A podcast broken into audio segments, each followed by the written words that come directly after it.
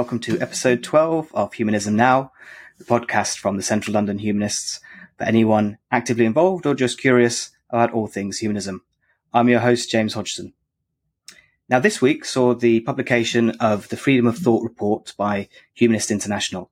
The report assesses every country in the world on the basis of human rights and the legal status with regards to humanists, atheists, and non-religious people. Later, we'll have our interview with Emma Wadsworth Jones, the coordinator of the report. But before that, I'm delighted to be joined by two of our regular co-hosts here at Humanism Now. Nicole from Leicester Humanists. Welcome. How are you doing today? Hello, I'm doing very well, thank you. Thanks for having me as uh, again. My pleasure. And have you been having any Christmas activities up there with the Leicester Humanists? Uh, we haven't had any uh, official Christmassy ones, uh, although we did have mince pies at our uh, last showing of the uh, uh, humanist lecture, uh, which was very nice. But uh, no, no, no official Christmas Christmas activities for us this year. Next year, hopefully. And my colleague from the Central London Humanists and the co-leader of the Association of Black Humanists, Lola. Good to see you here. Hi. Good evening, James. hi, Nicole. And Lolly, I know you, you joined us at our Christmas party last night um, with uh, about 50 other members at the Central London Humanists. How, how was the event? Uh, that was a blast. It was great from beginning to the end. I laughed. I can't remember the last time I laughed so much. Um, yes, um, I look forward to next year already. Yeah, definitely. There were lots of requests to run that all uh, another comedy night all over again. So yeah, thank you to everybody who came along. Um, I know there are a few listeners who, who we met there. Um, it really was a fantastic night, and thank you to everyone who supported it, and to all our acts, including Lisa May, who was on the podcast just a few weeks ago. Um, before we start, our icebreaker question this week is topical. I wondered, uh, what's your favourite Christmas song? Uh, who wants to have a go first? Nicole, what would you rate as the top Christmas song? I think it's quite a difficult question because there are a lot of good ones. There are a lot of terrible ones out there as well. Don't get me wrong, uh, but I think there was a real uh, uh, peak uh, of really good Christmas songs uh, much earlier, about fifty years ago. My favourite, I think, would have to be uh, "Christmas, Baby, Please Come Home," originally by Darlene Love. I think that is still the best version. It's been covered a lot, um, but it's absolutely gorgeous, and it's. Um, tinged with a lot of sadness. You know, Christmas, while it's you know a time for warmth and happiness and family, it's also it can bring up a lot, of uh, complicated feelings. I think in many people, even people who really like Christmas, there's a lot of sadness associated with this time of year. So I think having such a gorgeous Christmas song that is you know bittersweet and melancholy, I think that's really important, and it just just sounds great. Fantastic. Yeah, I think that's the appeal of Fairy Tale of New York as well, um, which is which has always been a standout. Lola, how about for you? What's your favorite Christmas song? I think it would it will have to be. I don't know if if I am guessing correctly. It's, I think it's called Drummer Boy or something along that that line. Little Drummer Boy. Yeah, yeah. and it's because of my dad. Um, even though it was in Nigeria, my dad was big on Christmas, and you know, from the 1st of December, you know, his number one Christmas song will be Drummer Boy. And he, and we will, we will have to endure it throughout December several times a day. So because of my dad, is my favorite. Oh, that's such a lovely story. Thanks for sharing. And um, yeah, it was quite a challenge putting together the playlist for the party last night to try and find some modern Christmas songs. You're right, Nicole, there aren't too many, but I can make a recommendation. Uh, I, I found that CeeLo Green of Gnarls Barkley has produced a Christmas album, and I have to say it's actually fantastic. Um, and if you're going to pick one track, his his cover of "Run Run Rudolph" might be my new favorite Christmas song. I'm definitely looking forward to hearing that because uh, I hadn't even heard of that at all. I hadn't heard he'd done a Christmas album. But you're, but you're right. Uh, it was hard to find anything from the last 30 years. Now, um, before we move on to our interview, Lola, I know you've been um, very busy looking into some of the government's new proposals. Uh, we've covered immigration policy or uh, immigration uh, responses from the government here on the podcast previously, but I think with some new developments, I, I, I understand you've got some thoughts you'd like to share.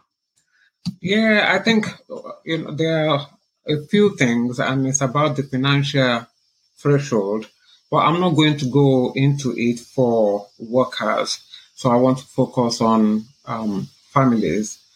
So for people who are settled in the UK and British citizens that are married to non-British or have non-British uh, partners, and they want them to either stay in the UK, maybe uh, their partners are already in the UK as workers or as students or or on any other uh, lawful basis, and they want them to stay with them in the UK, or their you know their partners or spouses are overseas and they want them to join them in the UK. So the financial threshold right now is eighteen thousand six hundred, and um, the government has announced that they are going to double that, and it's going to be thirty-eight thousand seven hundred pounds. Um, so the sponsor has to be earning that amount per annum to be able to bring over their their partners or their spouses. So that is um, that is at the moment shaking um, people, people who have families um, overseas, and you know want you know wanting to bring their their loved ones, and usually it's sometimes you are just bringing your partner or your or your spouse, but then you may have children, and the children may not be British, and you may need to um, bring them over as well. So that is the concern now. Mm. And what are the reasons the government has give, given for this increase in the threshold or such a dramatic increase? Yeah, this particular announcement is because of the concerns around net migration. They feel that more people are coming into the UK than people living in the UK. And I think they will have it, they would prefer to have it the other way around. So I think, you know, they, they said they are in, increasing the, the threshold of what workers can earn so that they can bring down the number of people um, coming into the UK. Um, my concern right now is that in order to bring the numbers down, um, I'm I'm just thinking: Are they thinking about families? Are they thinking about actual British citizens? Yes, and which, which family members will be directly affected, um, or the family members of British citizens, by this increase? Um, as I said earlier on, will be partners. When I say partners, not just casual partners, people that you are um, in a relationship with, in a relationship akin to marriage, or people that you are married to, or people, or if you if you want to apply as a fiancé so that you marry within the UK. And if your spouse or partner um, has children, they may even be your children. Because I, I, have some clients, for example, they are dual nationals. Maybe they are um, like Australians and then they have British citizenship as well. And they've been living in Australia for a long time and for whatever reason they want to move to the UK. So they have children who are not British and they have partners or spouses who are not British. So this is going to be affecting immediate family members in terms of children and uh, partners or spouses. And do you think, in terms of managing immigration, this thresh- this uh, new threshold will actually assist the government with their their aims of uh, lowering the overall numbers? And that's my worry. That's my worry that, okay, this is what they want to achieve. But, you know, are they going to be able to achieve this in this particular way? Because um, this is almost double, it's near double of um, minimum wage. How many people are earning that um, figure? And um, l- like I said, some partners are already in the UK on form of these are some of them they are students. Um, some of them they have work visa. So what this may do is, I hope not, but you know, when people are pushed, this is what can happen. So we, we may have British citizens that are now worried and thinking, I don't want my spouse to leave me. I don't want my partner to leave me. I don't want my children to leave me. So maybe in the meantime, if we can't afford this, maybe they just stay in the UK. And then that will be pushing up the figures of people who are now forced, who are lawfully in the UK, who are afraid that if they leave the UK, you know, they will not be able to come back because their their their their British partner, their British spouses are not earning that figure. So if they leave, they will not be able to come back. So they would rather stay in the UK illegally. And that is the that is the last thing people want, you know, regardless of what is being reported in the media, because life as an illegal um, immigrant is very, very difficult. You may not be able to get treatment. Um, you you may not be able to. It's not even may. You know, landlord they don't want to to to to let to illegal immigrants. So and you will not be able to work, and you know it will affect you know every area of of life. So people will be forced to to to, do that and just stay at home, you know, and um, hoping for the best. So it will achieve the very opposite the government is trying to avoid. Yeah, and I'm wondering, will there be an additional negative impact on the job market if uh, people feel they can only move to the UK if they're going for, as you say, more of the higher paid jobs um, and not filling potential gaps in the labour market? As you say, most jobs probably fall into this bracket between the current threshold and what they're looking to increase it to. Is there likely to be then um, issues in filling those those yeah. types of professions? I'm thinking particularly across the NHS. Yeah, the NHS. This um, in terms of maybe the carers, this threshold is not affecting them, but other areas, you know, other um, there are many many businesses for whatever reason, you know, they are under pressure. They are not able to fill in to fill these uh, vacancies, and they are, you know, wanting to bring in workers. And the impact of this on the on the economy, on on businesses, I just hope that the government will really look into this. Uh, like I said at the beginning of this, I want to focus on families. Um, you know, for today to just think about families. Because okay yes i'm worried for companies that need workers from overseas. It's a need. If if if businesses don't need it they would not be doing it. It, it costs them a lot of money as well. So there is a need for it. That's why you know businesses are engaging in bringing workers from overseas. But let's leave businesses aside for now and concentrate on on families as we all know families are the heart of a nation you know, we have uh, many British citizens who have worked overseas. Some of them, they are working for British companies overseas.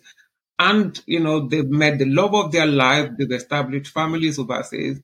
And then when their work, you know, ends overseas and they want to come back home, how can they not come back with the family that they've established? How can, how can we make that difficult for them? Some of them, I have many clients that are coming back, not even because they want to come back, not because they, their work has finished or anything, but because they have elderly parents and they want to come back to the UK to look after their um, elderly parent. That, that's all. And they're having to uproot their life, the lives of their partners, but they can't, you know. I'm just worried. I'm worried that this is not just affecting immediate um, families, immediate lovers.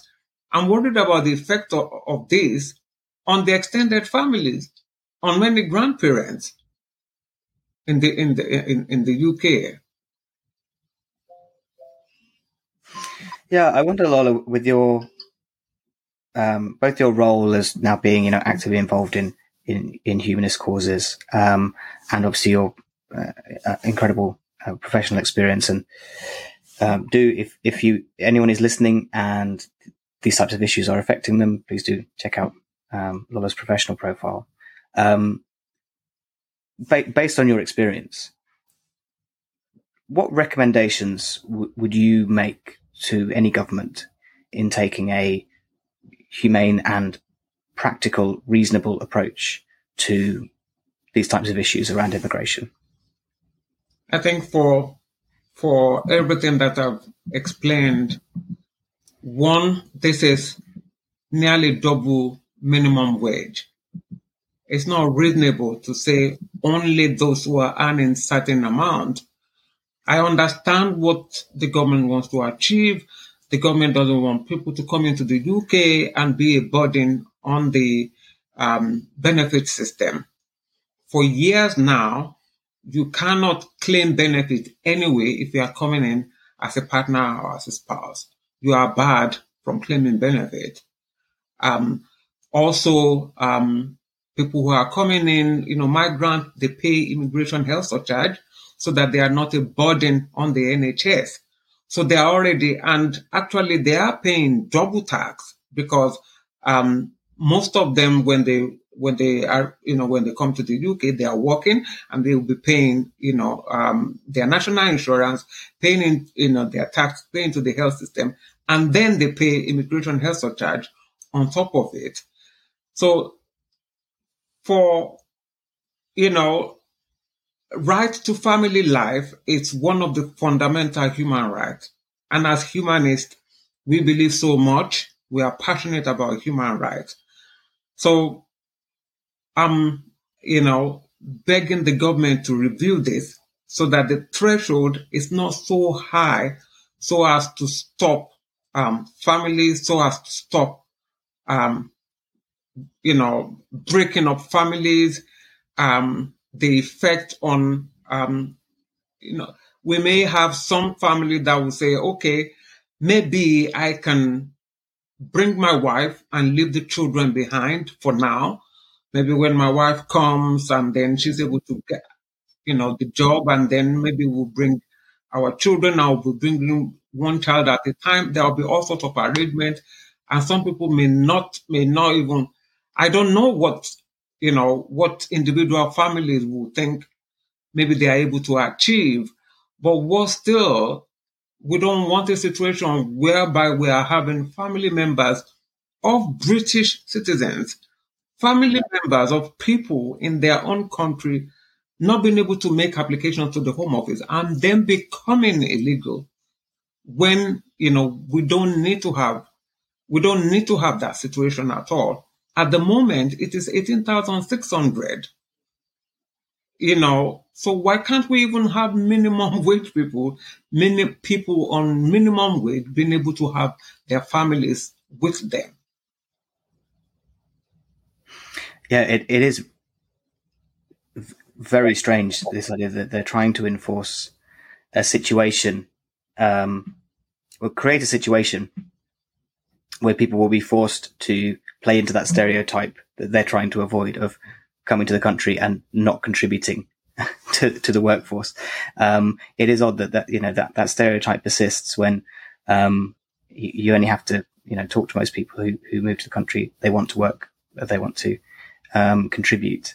And yet it sounds like the policy is, uh, what you're saying, a, a intended or unintended consequence of the policy is that it will put people in a position where it's better for them to remain as you say, um, uh, and illegal and, and not and not uh, and not go out and work. So, yeah, it does it does sound like a bit of a backwards uh, step. Let's let's um, fingers crossed that they rethink on this one.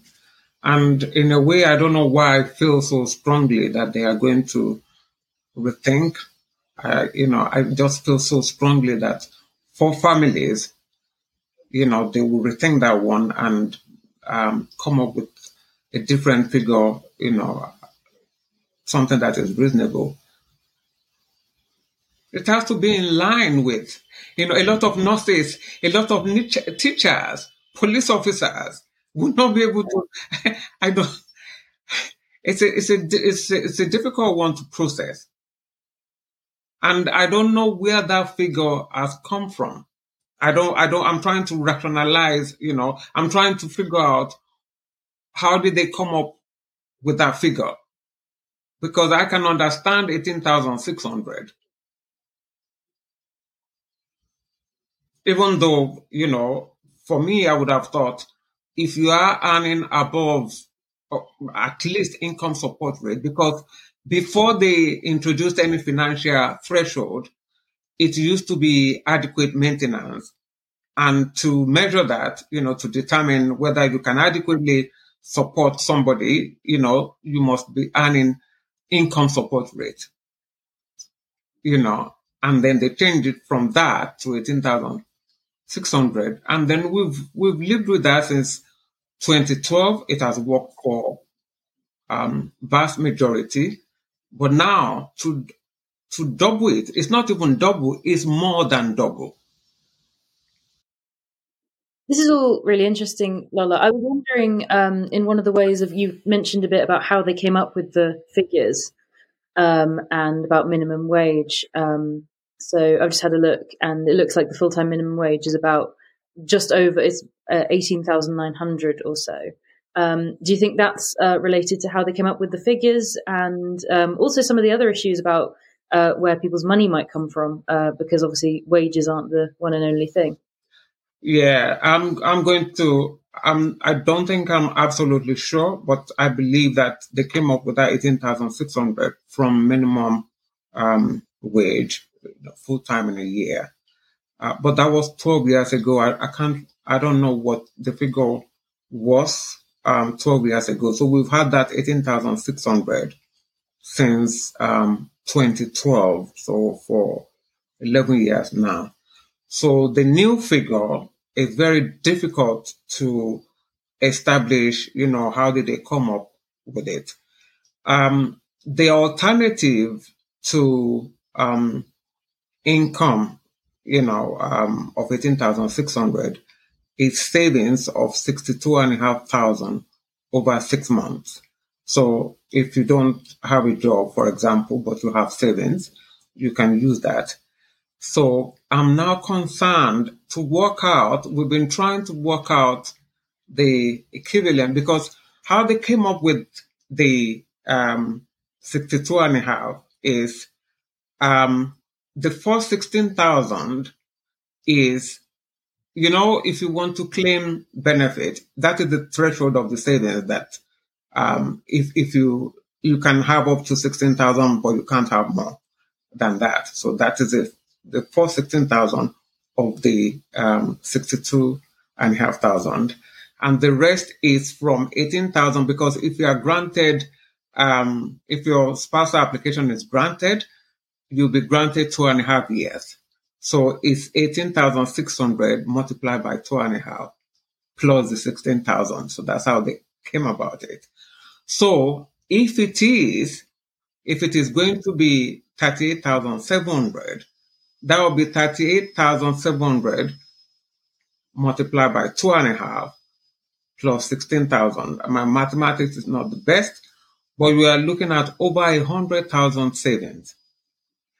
How many people are going to have that? Um, a lot of my clients, some of them will get um, help from their, you know, a gift, cash gift, sometimes from, you know, uh, parents, grandparents, extended relative, good friends. Um, how many people will now have, you know, sometimes some parents are selling property to raise this money because they want um, uh, their children to be happy. They want to, to see their grandchildren in the UK.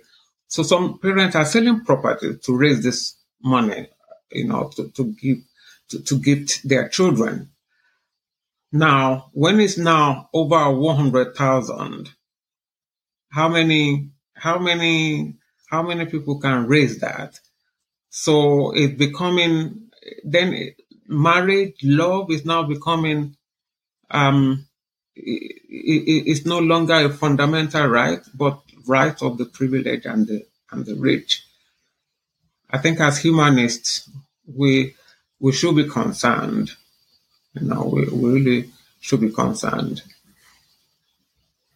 Absolutely. And thank you very much for bringing all of this to our attention, Lola. And certainly we'll be coming back to you for updates um, over the coming months. And hopefully, as you mentioned, we can make some progress on this matter. Um, thanks for all your hard work as well. So, Lola, Nicole, thanks for your input. And we will be back after our interview with Emma Wadsworth Jones. Hi, my name is Lucy Potter, and I'm a researcher based at the University of Sheffield. I am currently conducting research on how asylum claims on the grounds of non religiosity, which can include apostasy and blasphemy, are handled by the UK government. I am looking for refugees or people who are still seeking asylum on these grounds to take part in an interview with me on their experiences of the asylum system. This research is really important because there is no research on how non religious asylum claims are dealt with currently, and not much is known about non religious persecution more widely. If you take part in this research, you will remain anonymous and unidentifiable. And I hope this research will make the asylum system inclusive of all belief systems. And I encourage anyone with experience to please contact me. My email is lpotter2 at sheffield.ac.uk. Thank you. Emma Wadsworth Jones is responsible for managing and coordinating Humanist International's activities on behalf of Humanists at, at Risk and the principal editor of the Freedom of Thought report. Emma has a distinguished career in casework and campaigning for freedom of expression and devised strategies to support writers at risk across Africa, the Americas, Asia, and the Middle East. Uh, and we're here today to discuss the latest edition of the Freedom of Thought report. Emma Wadsworth Jones, thank you very much for joining us on Humanism Now. Thank you very much for having me. Before we talk about the report, could you share a little bit about your personal background and how you came to your current role and decision to specialize in free thought matters? Yeah, of course. Um, so I joined Humanist International oh, about three and a half years ago, I, I think, at this point. Um, the role was entirely new um, and was created out of a reflection that we had increased numbers of requests for, from individuals at risk who needed support, and we needed a more systematic approach to, to helping them. Um, so the role was created and I appeared. Um, as you said in my introduction, I worked for PEN International for several years, for about eight years actually, um, before this. So I have a long experience of devising strategies to support individuals at risk and also human rights research um, and documentation of violations. Um, so I've kind of, when I was working at PEN, uh, there was a lot of actual crossover and work with Humanist International because so many of the cases were the same.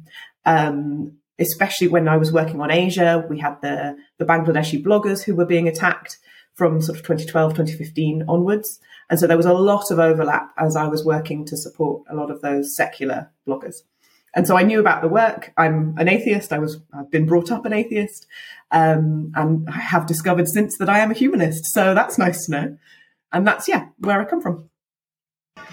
Fantastic. Yeah, I think that link between, um, I guess, well, I guess it's free speech, isn't it? When we talk about um, uh, writers in particular, um, and free thought, um, and and I guess the, the free thinker movement is is uh. So yeah, that makes makes a lot of sense. So could you give an overview of the Freedom of Thought report's main objectives, and what are this year's key findings and trends that you're seeing globally? Of course. So the Freedom of Thought report documents each state's record of upholding the rights of the non-religious globally. So we have an entry for every country in the world. It's an online first report. So every country has an entry online uh, on our website. And then each year we publish a key countries edition, which is what we're talking about today, which is um, probably between 10 to 15 entries that have been updated in the course of the year uh, that we publish in print and then share with the world. Um, we don't update every country every year, which is why it's difficult to make really broad, sweeping generalizations. Um, but I can definitely give you a few insights. Um, the report itself there are lots of reports out there that look at the persecution of other religious or belief minorities across the globe. And this is, to our knowledge, the only one that focuses specifically on the non religious. And so our aim is to be an authoritative, objective, and accurate source of information that our stakeholders can go to, whether that's international institutions like the United Nations or state governments, NGOs, um, so that there is something that's reputable and reliable that people can go to. And in terms of the sort of the patterns that we see, um, one thing that we definitely do know from from our, our data is that approximately 70% of the world's population live in countries where the repression of humanist values is severely repressed. Um, so that means that, you know, the full realization of one's rights to freedom of religion or belief is impossible. You're likely to see um, apostasy laws, blasphemy laws, uh, a greater preponderance of harmful traditional practices.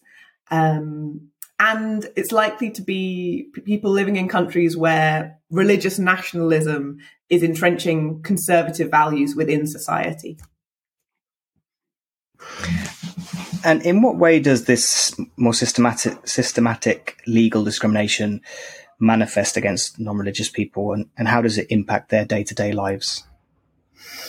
Well, so when it comes to sort of the systematic, what you're likely to see is um, that non-religious worldviews aren't actually included within the state's understanding of what freedom of religion or belief is. So you're likely to see a level of discrimination there and disparity where religious groups are afforded privileges that the non-religious don't have.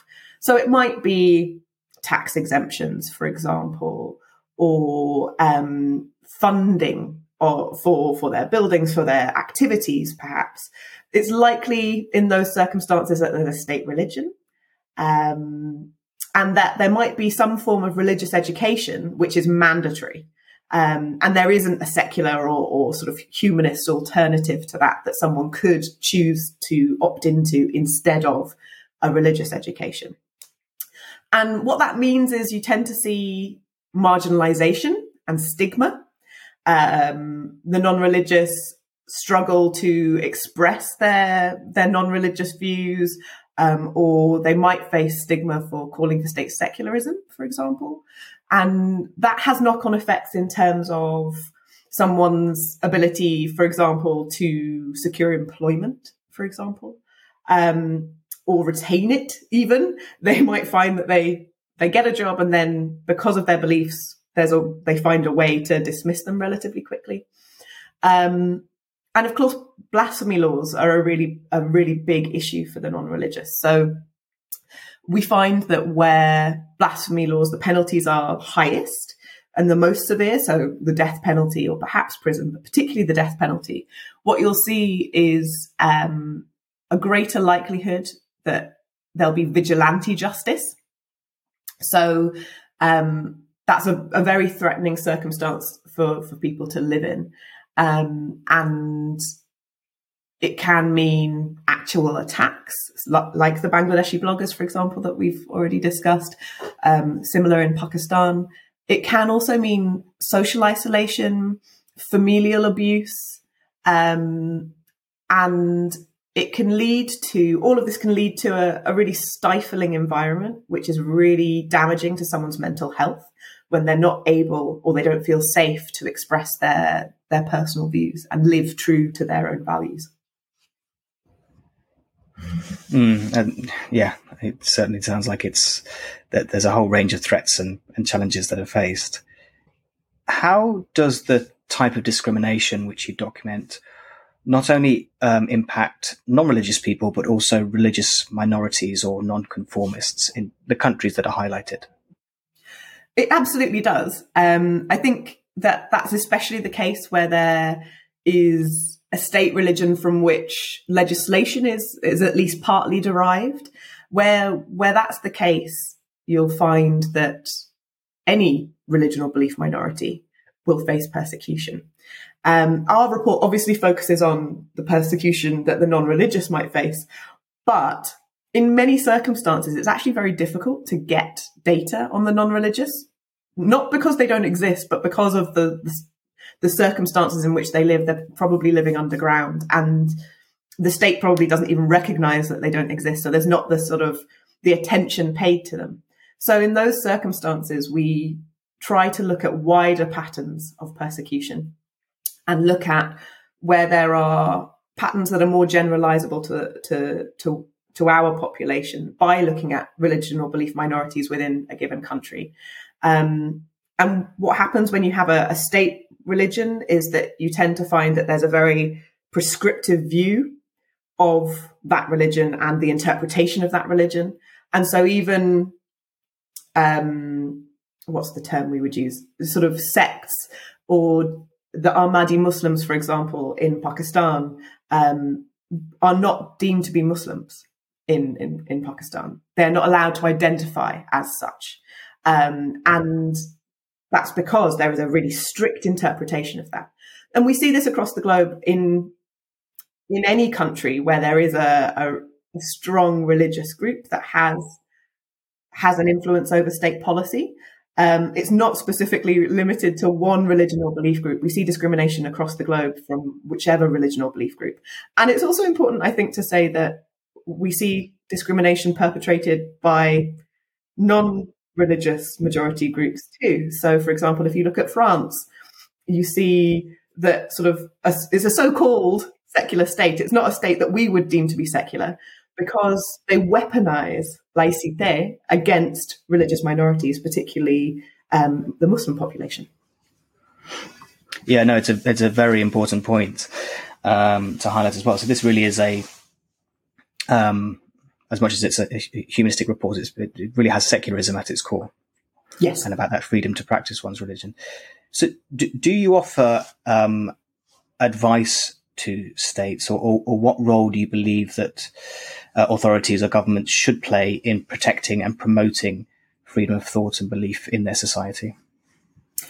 Well, I think fundamentally it is it is the state's role to uphold the rights of of all. Um, and as humanists, we believe in freedom of religion or belief for all.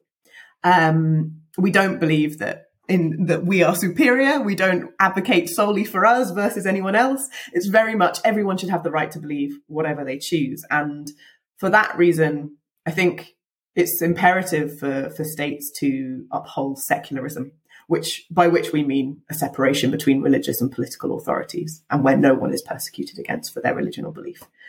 Um, and I think that that's the key priority for for states, or it should be, because only by upholding secularism will you see the full realization of human rights and democracy. Um, because the national framework, legal framework, influences social behavior. So, where you see the privilege of one or more religion or belief groups within a country, that will often be reflected back in social dynamics and in in other areas of society. Uh, so it's really important that the government and the authorities do actually pay attention to the issue. On that point, you mentioned France as an example of a state which is um, would describe itself as secular, um, but you know potentially has a slightly different interpretation of what that means to mm. what, you, what, we'd like to see. Are, are, there any countries which you would say are doing secularism um, right you know, who, who probably have a, a, a good a, good approach to model, or is there is there work to be done everywhere? Um, I think according to our report, there are perhaps. I think it's I I don't know off the top of my head for certain, but it's around twenty countries that we would deem to be truly secular.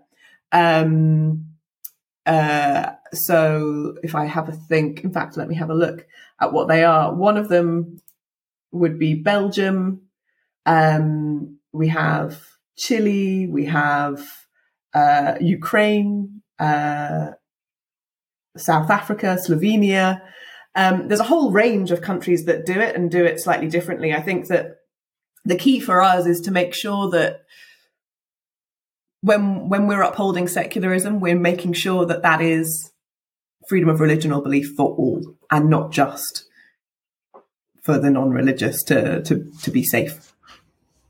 Yeah, absolutely, and not not just for the for the majority or yeah, for any one group. No, that that makes sense. Um, so, how is the Freedom of Thought report being used to influence policy and aid individuals in facing persecution for their beliefs?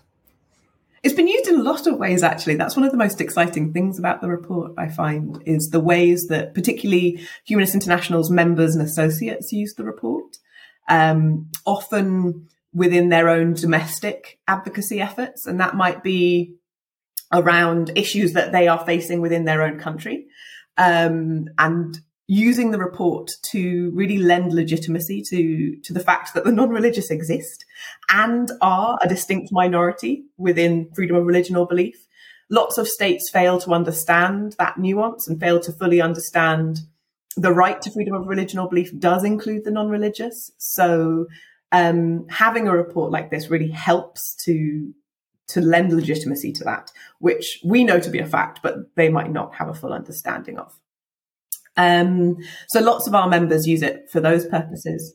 They also use it to support individuals at risk or to advocate on change in countries where there might be, for example, the UK might have a um, a trade agreement with another state, and being able to say, okay, but if you're going to make a new trade agreement, then please make it contingent on these things. Look at the circumstances that people are facing and leveraging the report to, to bring about that change. Um, in, in really specific terms, we've seen it used to help influence asylum policy.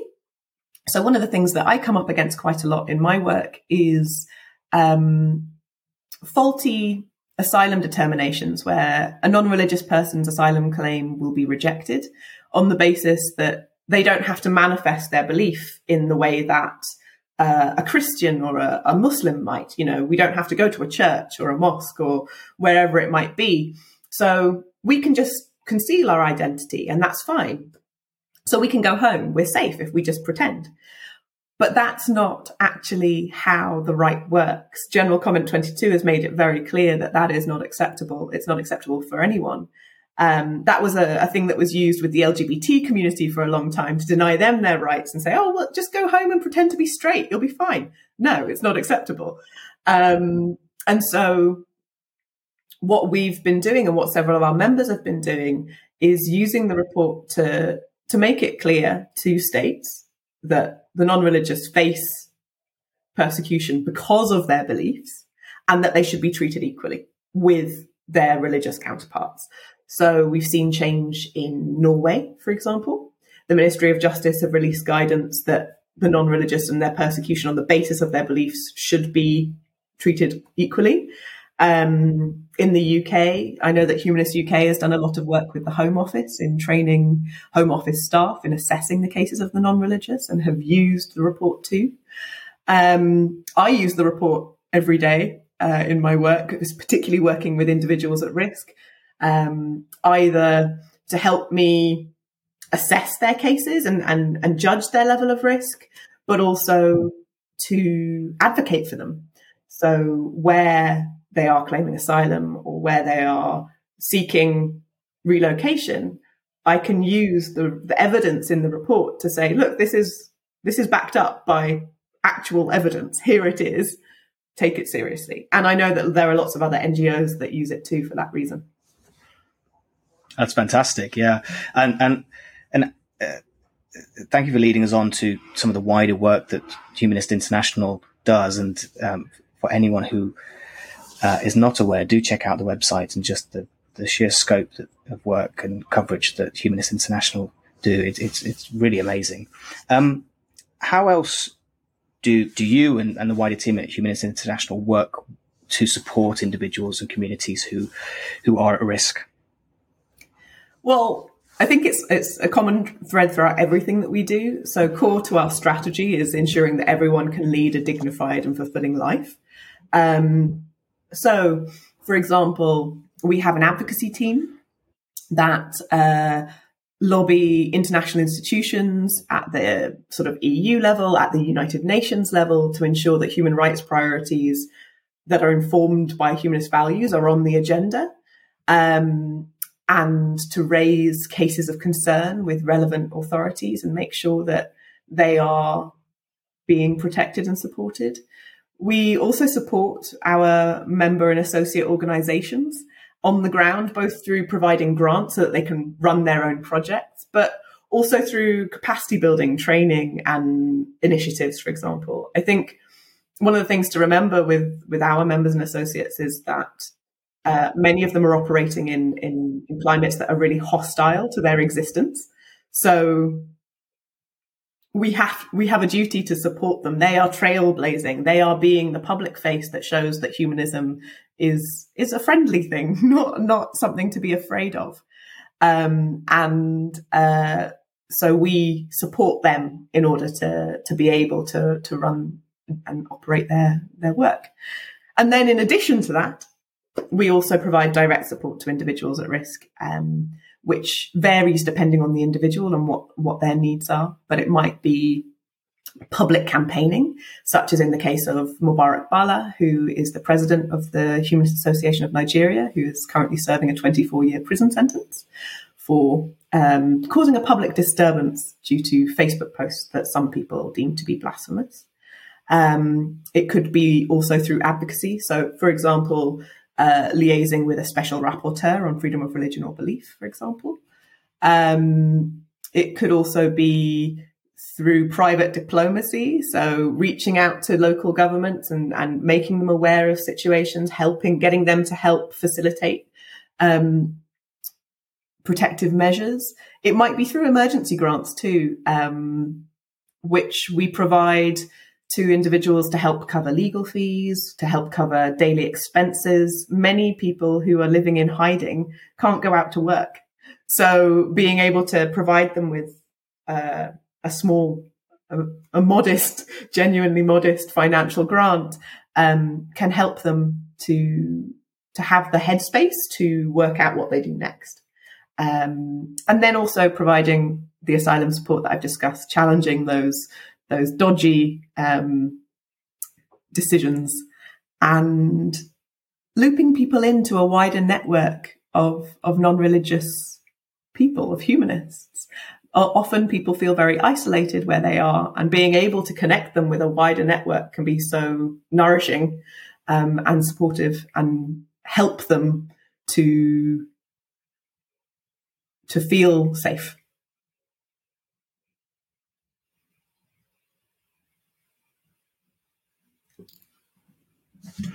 Thank you. Yeah, no, it's, it's not just such a, a, wide range of activities that you have, but I love that the core running through it is is that allowing people to be publicly who they are and also to feel feel safe. And and certainly I can attest to the community that's provided through the global mm. network. We we we ran an event um, on World Humanist Day last year and tried to get as many uh, local representatives of local groups.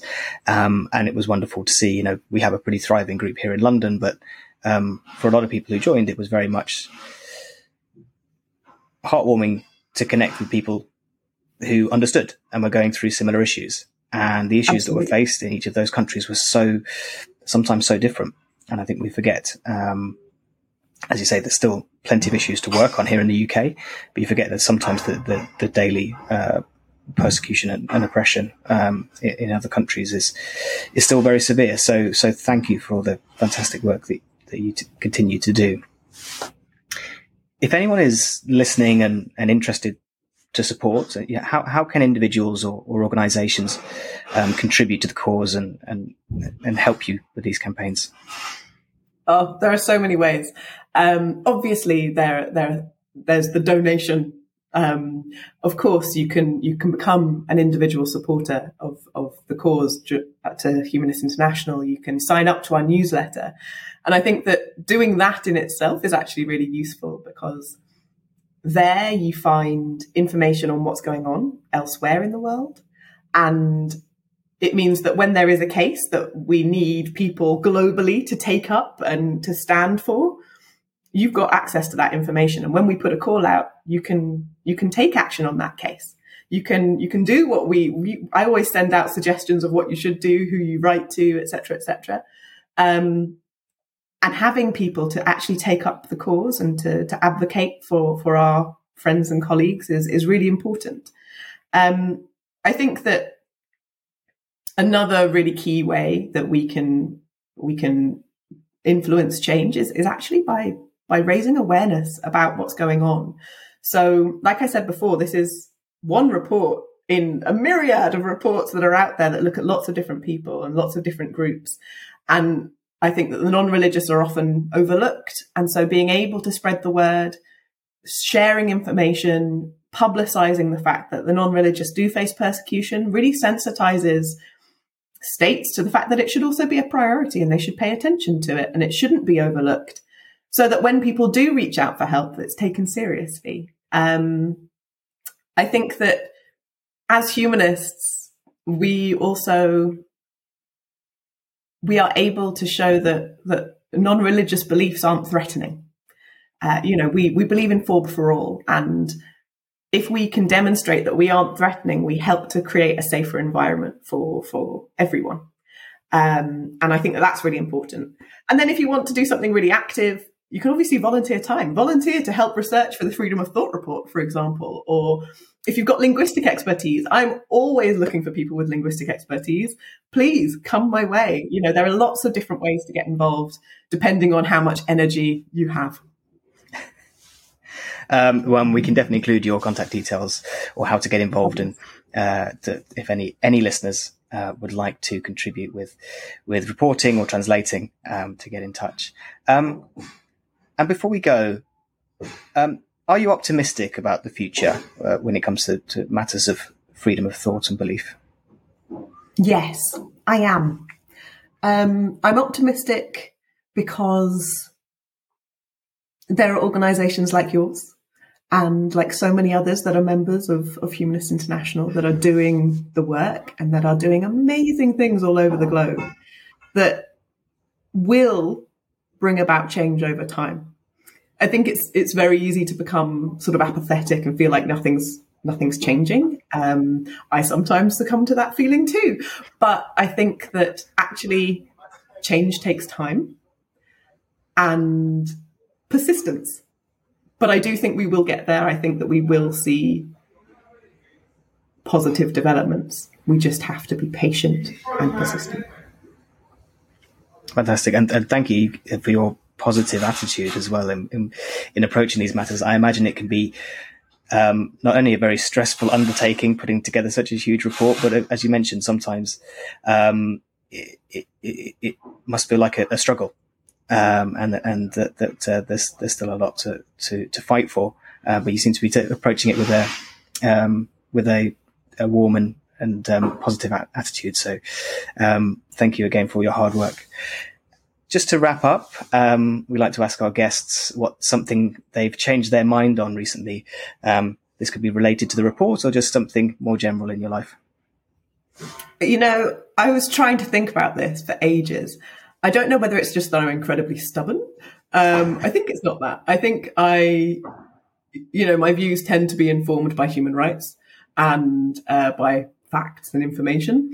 So, apart from the very small day to day things like how I want to approach a sewing project, I haven't really changed my mind on anything in a while. Um, not that I'm not open to it. I would love to be have someone change my mind. Um, but at the moment, I haven't got anything for you, I'm afraid. no problem. Well, well, what's the next sewing project? Uh, I'm finishing um, various Christmas presents uh, at the moment. So um, I'm trying to work out how to finish sewing a, a, a wash bag and tying myself in knots.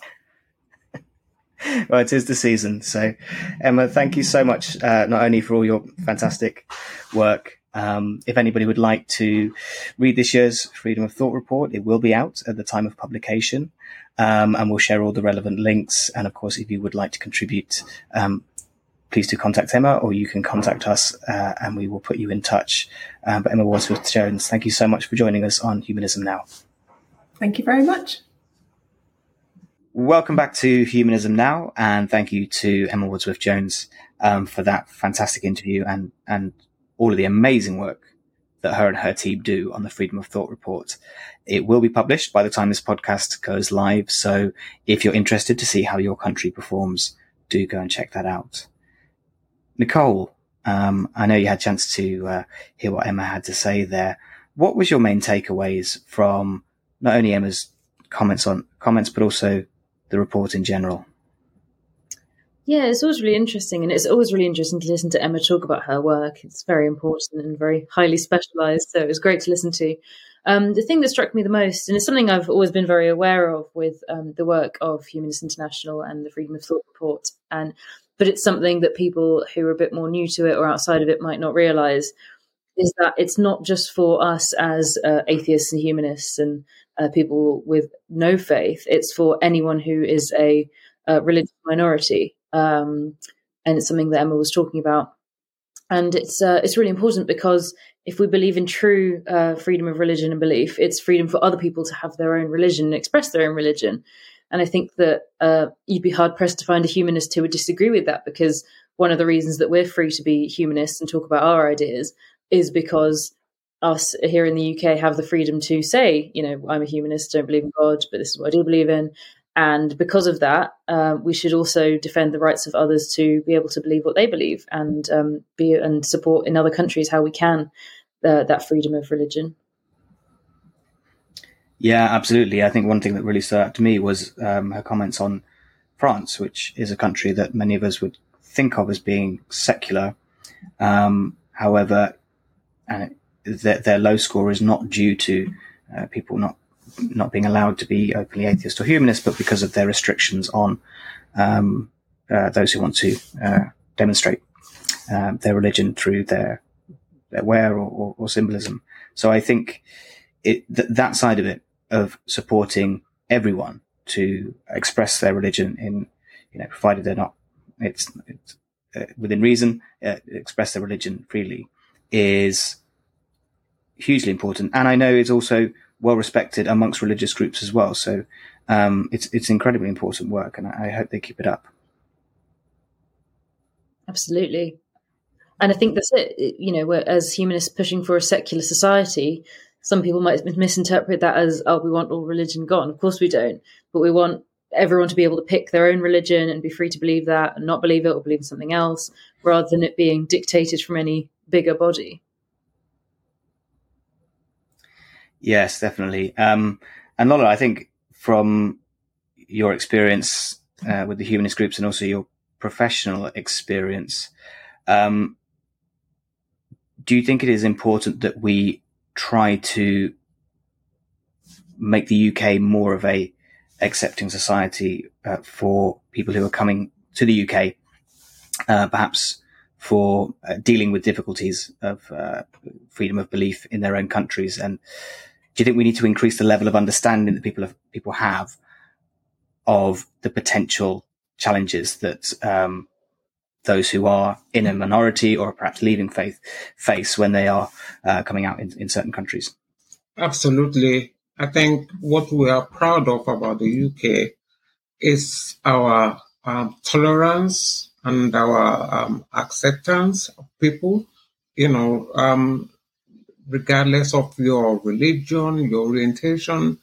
Um, a lot of people that have fled to the UK, they have fled to the UK because of what we are, what we stand against.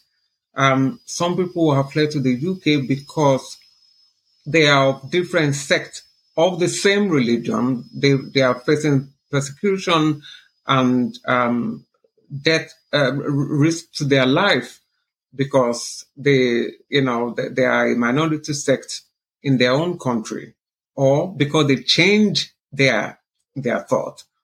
Um, you know, in some countries, if you uh, leave Islam to even become a Christian, we are not talking about atheism now. uh, you, you, you leave Islam, you become a Christian, and that puts you at risk, you know, put your life at risk. Um, therefore, you know, we, we have that moral responsibility. And as we said uh, uh earlier on, we are signatory to the European Convention on Human Rights we are signatory to uh, the United Nations Refugee Convention and United Refugee Convention. One of the things um, recognized is respect um, for freedom of expression, freedom of thought, you know, and freedom of um, religion. Um, as as humanists, um, we are hoping for um, a day, you know, what, what we are against really, or what I am against as, you know, um, as a humanist, or what I will want is a rational world. But rationality is a journey. I'm grateful for the journey, for my journey to humanism. I was religious, but I enjoyed, you know, practicing my religion it was on my own, you know, in, in, it was at home that I became an atheist. Nobody, nobody, nobody told me anything. I figured it out myself. Uh, if people ever figure it out, fine. If they never figure it out, as long as what they believe does not put anybody else at risk, as long as you are not targeting anyone because of their gender, because of their sexuality, because of anything, whatever you want to believe, please free, feel free. Um, so I hope that we continue to be um, tolerant in the UK. Um, we are tolerant, and I hope that we continue to be. And any voice that is coming against that, I hope, I hope that we resist. We, we resist voice uh, intolerant voices. Absolutely, yeah. I think tolerance is is fundamental, um, and uh, the, the key, one of the key things about tolerance is it doesn't come easy. I think lots of people like to consider themselves tolerant, uh, but it, it, it, in order for you have, in order to be tolerating something, it must be something that potentially you're not too comfortable with. So it's it's something that, that requires that constant work. And um, thank you as well for flagging some positives. I know we can be a little bit down here on some of the things in the UK uh, a lot of the time, but thank you for you're right to flag some positives um, that we are able to offer uh, humanists at risk around the world. Um, but whilst we may be uh, a reasonably tolerant society, Nicole, do you think the UK is a secular society? Interesting. Well, it's officially not, isn't it? Partly there's things like the the bishops in the House of Lords is the big the big issue, um, and then the fact that um, a lot of politicians they want to bring back. You know, they they keep saying we're a Christian country or wanting to bring back more Christian flavour into uh, the government uh, which I think lots of people, even lots of Christians, also disagree with because, again, they're like, well, I want to do it, but not because the government's telling me or because this is some mandated thing. Um, mm-hmm. But I think that, so even though we're officially not, I think that um, in kind of day to day life, um, I don't know, it's kind of de facto secularism in a way. You know, unlike France, anyone can display their religious clothes or signs of um, religious affiliation publicly, um, and again, and express themselves, express their different opinion, as long as it's not, you know, uh, anything hateful or harmful to others. Um, and I feel like day to day, that's very good in the UK in general. Um, I live in Leicester, uh, which uh, mentioned before, you know, very multicultural, very multi faith. And you see people everywhere with all these different, you know, religious clothes and religious things. And um, the city does really good in celebrating basically every single religious holiday, even the really small ones. Um, and it's really lovely, you know, it's really nice to see that the council isn't being like, oh no, we have to make the Christian one the big one. It's like, oh, it's all great. And obviously some will naturally be smaller. But um, yeah, I think that on the ground it, we're quite good. Obviously, we, you know, I think we can improve. There's always room for improvement, but uh, in general, I think it's quite good in the UK. Lola, would you concur? Yeah, absolutely. And I think um, I, I think that neutrality is what we need to to seek, you know, in terms of how we conduct, especially, you know, um, policies and so that it gives equal opportunity to everyone. Um, I think, you know, the, the only thing I'm a little bit uncomfortable with is having, you know, religious leaders in the, in the House of Lords. And, you know, I think we need to keep that neutrality um, so that you know Britain continues to be you know um, equal for for everyone in terms of their um, beliefs. Well, I certainly think uh, the issue of bishops in the House of Lords is one which is going to rumble on and one which we should certainly dedicate an episode to soon. Um, but with that, I think we're coming up on time. So all that remains is to thank my fantastic panelists, as ever, Nicole and Lola. Um, before we go, Nicole, um, what is happening with the uh, Humanists as we head into 2024? Yeah, so we've got uh, we've been planning the year ahead. So anyone who's listening from Leicester, look forward to some good things. Um, yeah, we're uh, we're going to have our program out uh, in early January of what the year ahead will uh, take. Lots of nice uh, social things, more interesting lectures. Um, yeah, but there's no events up yet, but they'll be up shortly. Great. Well, thank you very much for joining us. And of course, always lovely to see you, Lola. Um, and what is in store for the Association of Black Humanists in the coming months? I think for now we have a study group. So we've been studying um, philosophy, and please just find us on um, meetup.com. Um, I think the two weeks ago we studied um. That was fun. Um, I can't remember who we're studying next, um, but it's on meetup.com. So this has been going on every two weeks. So we are doing European philosophers for now. Um, by February, we will start studying African philosophers. So, yeah, I have to say that I haven't done any African philosophy, so I'm really looking forward to it. Absolutely. And is there a test at the end of all these um, study groups? I'm looking for a certificate. there we go. Well, if you'd like to join uh, any of our speakers at any of those events, you can find the links in the show notes. So, um, thank you to our wonderful panel. Thank you to Emma Wadsworth Jones and thank you to you, listener for joining us on Humanism Now.